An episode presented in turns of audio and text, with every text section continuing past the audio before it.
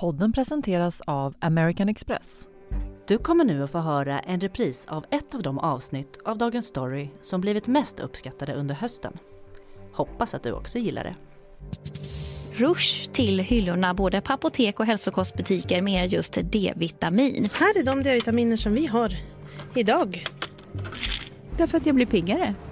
jag behöver det. Vi äter D-vitamintillskott som aldrig tidigare. Och när det under pandemin började talas om att D-vitamin till och med kunde skydda mot covid-19 tog försäljningen fart rejält. If you're vitamin D deficient, especially if you're really deficient, you're much more likely to have a severe course. Men det vetenskapliga stödet är skralt. Så länge man inte kan då säga offentligt att vi har hundraprocentigt evidens för det här sambandet så, så, så tycker man att folk ska få dra den här slutsatsen själva. På en kvart får du veta hur D-vitaminens effekter splittrar forskarna och varför vi verkar äta massa tillskott helt i onödan. Det räcker väl att en forskare av tio säger att det eventuellt kan hjälpa. Det är torsdag den 21 oktober. Jag heter Alexandra Karlsson. Det här är Dagens Story från Svenska Dagbladet.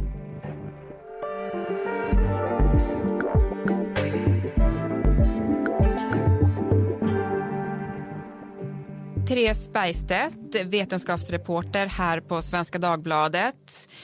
Äter du D-vitamintillskott? Nej, det gör jag inte. Varför inte det? Därför att jag inte behöver det. Jag är ute i solen ganska mycket under sommaren eh, och jag äter den typen av kost som Livsmedelsverket berikar. Eh, jag är vegetarian så att jag brukar steka mycket i rapsolja så man får i sig omega-3 eftersom jag inte äter fisk. Och då har jag en som är har extra D-vitamin och det räcker. Men du, det är ju rätt många som vill få i sig mer D-vitamin. Oh ja, det har vi ju sett.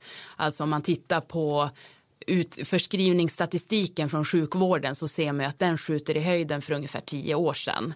De senaste åren så har eh, expedieringarna, alltså förskrivningarna av D-vitamin ökat med nästan 1000 procent för personer mellan 2 och 54 år enligt vår granskning som vi publicerat. Man kan också se att apotekens försäljning och hälsokostbutikernas försäljning har ökat särskilt nu under pandemin eftersom det har varit en diskussion om huruvida D-vitamin kan hjälpa mot covid-19. Och du har gjort en djupdykning i D-vitaminets effekt. Mm. Hur kom du på att du ville skriva om det? Därför att D-vitamin är så himla omtalat. Alla känns det som, eller väldigt många pratar om D-vitamin. Ska man äta det, ska man inte? Jag som vetenskapsjournalist ser att det har kommit studier hit och dit och särskilt nu under pandemin eh, när det började spekuleras då om D-vitamin skulle kunna hjälpa. Eh, och då kände jag att nu måste någon gå till botten med allting och det var tydligen jag som behövde göra det. Intresset kring D-vitamin tog fart på 1990-talet. Då utvecklades nya sätt att mäta D-vitamin i blodet vilket ledde till upptäckten att kroniskt sjuka människor ofta hade en sak gemensamt. D-vitaminbrist. D-vitamin verkar ha generella effekter i kroppen. Det har man tidigare inte förstått. Man brukar prata om benskörhet i samband med D-vitaminbrist men också engelska sjukan som det hette förr. Detta i kombination med en tidigare vetenskaplig upptäckt, nämligen att det i nästan alla celler i kroppen fanns receptorer, alltså mottagare, för just D-vitamin, gjorde att det blev frenetisk aktivitet på labb runt om i världen. Forskarna ville förstå om, och i så fall hur, allt hängde ihop. Men vad har då forskningen kunnat visa kring effekterna av D-vitamin? Ja, men det man vet är ju att, att man ger, man ger ju D-droppar till barn under två år för att förebygga rakit, det som tidigare kallades engelska sjukan. Och sen finns det studier där att, att om man ger D-vitamin i kombination med kalcium så kan det förebygga benskörhet hos äldre. Men det är ungefär det som, som man vet eftersom det faktiskt finns belägg för att där D-vitamin fungerar. Sen finns det en massa områden där D-vitamin kan ha effekt vi vet ju fortfarande inte om det hjälper mot covid. Det kommer komma en studie senare i höst som har tittat på det här. Eh, och den studien följer, kommer jag följa med stort intresse. Min bild efter att ha läst din eh, granskning av det här då, det är att det känns som att den här frågan är väldigt splittrande i forskningsvärlden.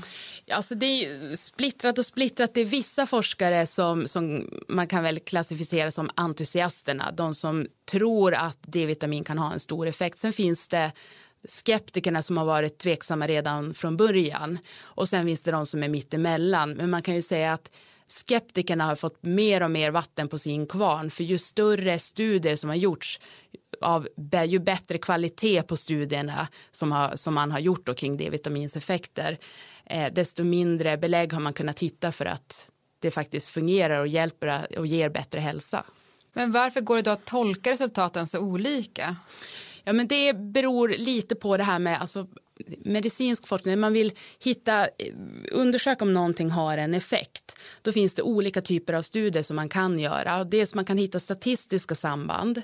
Eh, till exempel att kroniskt sjuka människor har låga nivåer av D-vitamin. Men det betyder inte att det är de låga nivåerna av D-vitamin som orsakar sjukdomen. Det kan också vara så, och det är det många forskare menar, att har man olika typer av eh, sjukdomar så är man kanske inte ute i solen lika mycket till exempel. Och då så får man läge, då klarar inte huden att producera den mängd D-vitamin man behöver till exempel. Eh, så att låga D-vitaminnivåer ska mer ses som en signal för ohälsa är det ju många forskare som menar. Eh, och sen då så finns det vissa forskare som, som då ger den här typen av statistiska samband väldigt stor tyngd trots att det inte går att säga vad som orsakar vad det absolut säkraste sättet i medicinsk forskning för att slå fast om någonting har en effekt det är när man gör randomiserade studier. Alltså man lottar en grupp som får ett preparat och sen får en annan grupp sockerpiller och sen jämför man, skiljer det sig mellan de här grupperna. Det är det enda sättet som man säkert kan slå fast om en behandling fungerar. Eh, och allra säkrast det är när man slår ihop den här typen av studier. Det görs ju massa, det har gjorts massa sådana om D-vitamin. Och då kanske man tar tio sådana studier och säger vad, vad visar de? Och när man har gjort de här stora metastudierna som de kallas då har man hittat få belägg för att det extra D-vitamin eh, ger effekt. Mm. Det är lite intressant med tanke på att, eh, som du säger då, att D-vitamin eh, skjuter i höjden, folk vill ta mer tillskott och det ses som en mirakelkur.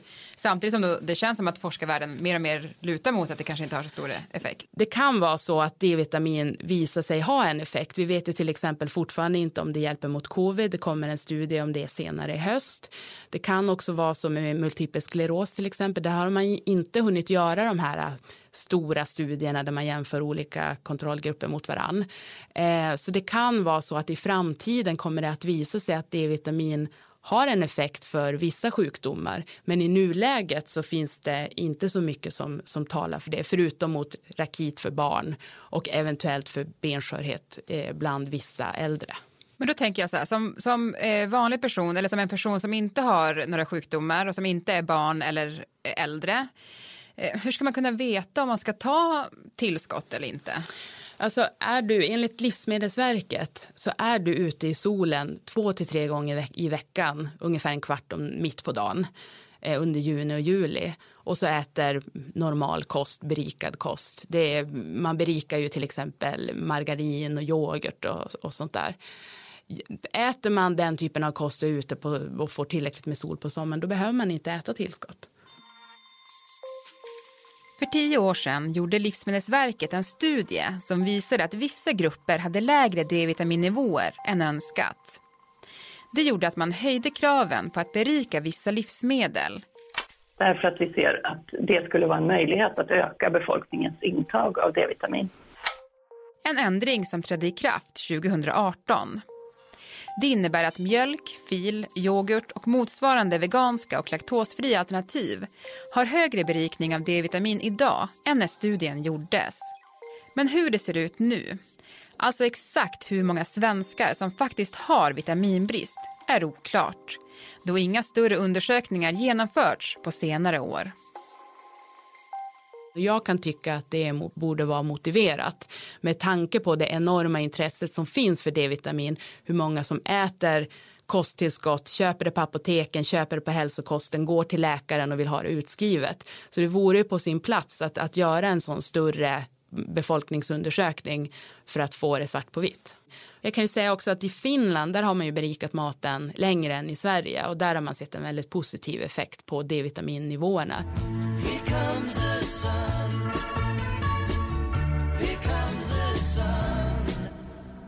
Du var ju lite inne på det med det här med solen, men alltså hur mycket D-vitamin behöver man per dag då? Alltså de allra flesta behöver ju, ett rekommenderat dagsintag är ju 10 mikrogram. Och är man då under två år eller över 75 år så behöver man 20 mikrogram. Och så brukar man säga då att de grupper som av olika anledningar inte får solljus, man kanske då är sjuk eller har heltäckande klädsel eh, eller inte äter berikad kost, de eh, kan behöva ett tillskott på och behöver äta ungefär 20 mikrogram. Då.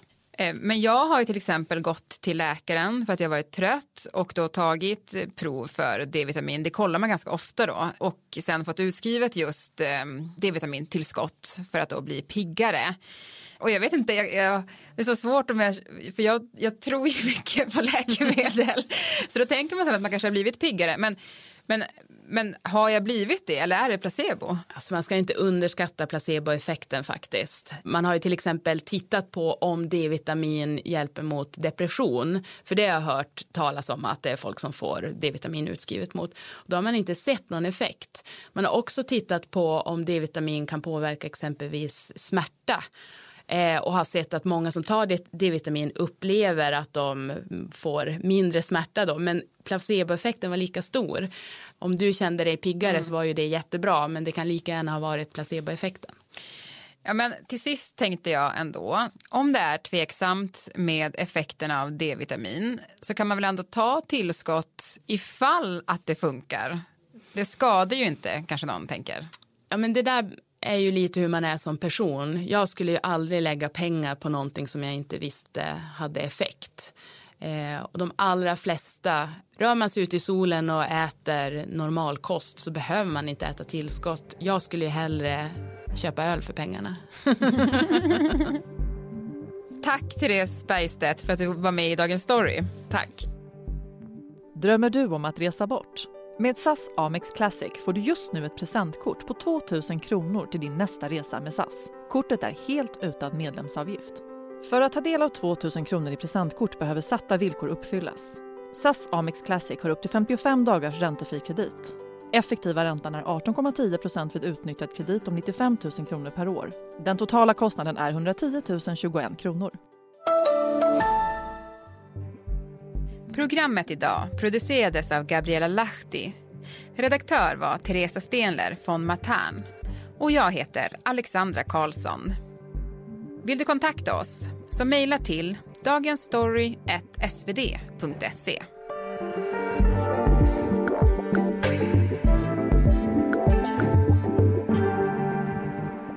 Klippen som hördes i dagens program kom från Sveriges Radio, SVT TV4 och KMBC. Låten som hördes var Here comes the sun med The Beatles. Du har lyssnat på en repris av Dagens Story. Under jul och nyår publicerar vi färre avsnitt än vanligt. Men den 10 januari är vi tillbaka igen som vanligt. 15 minuter varje vardag.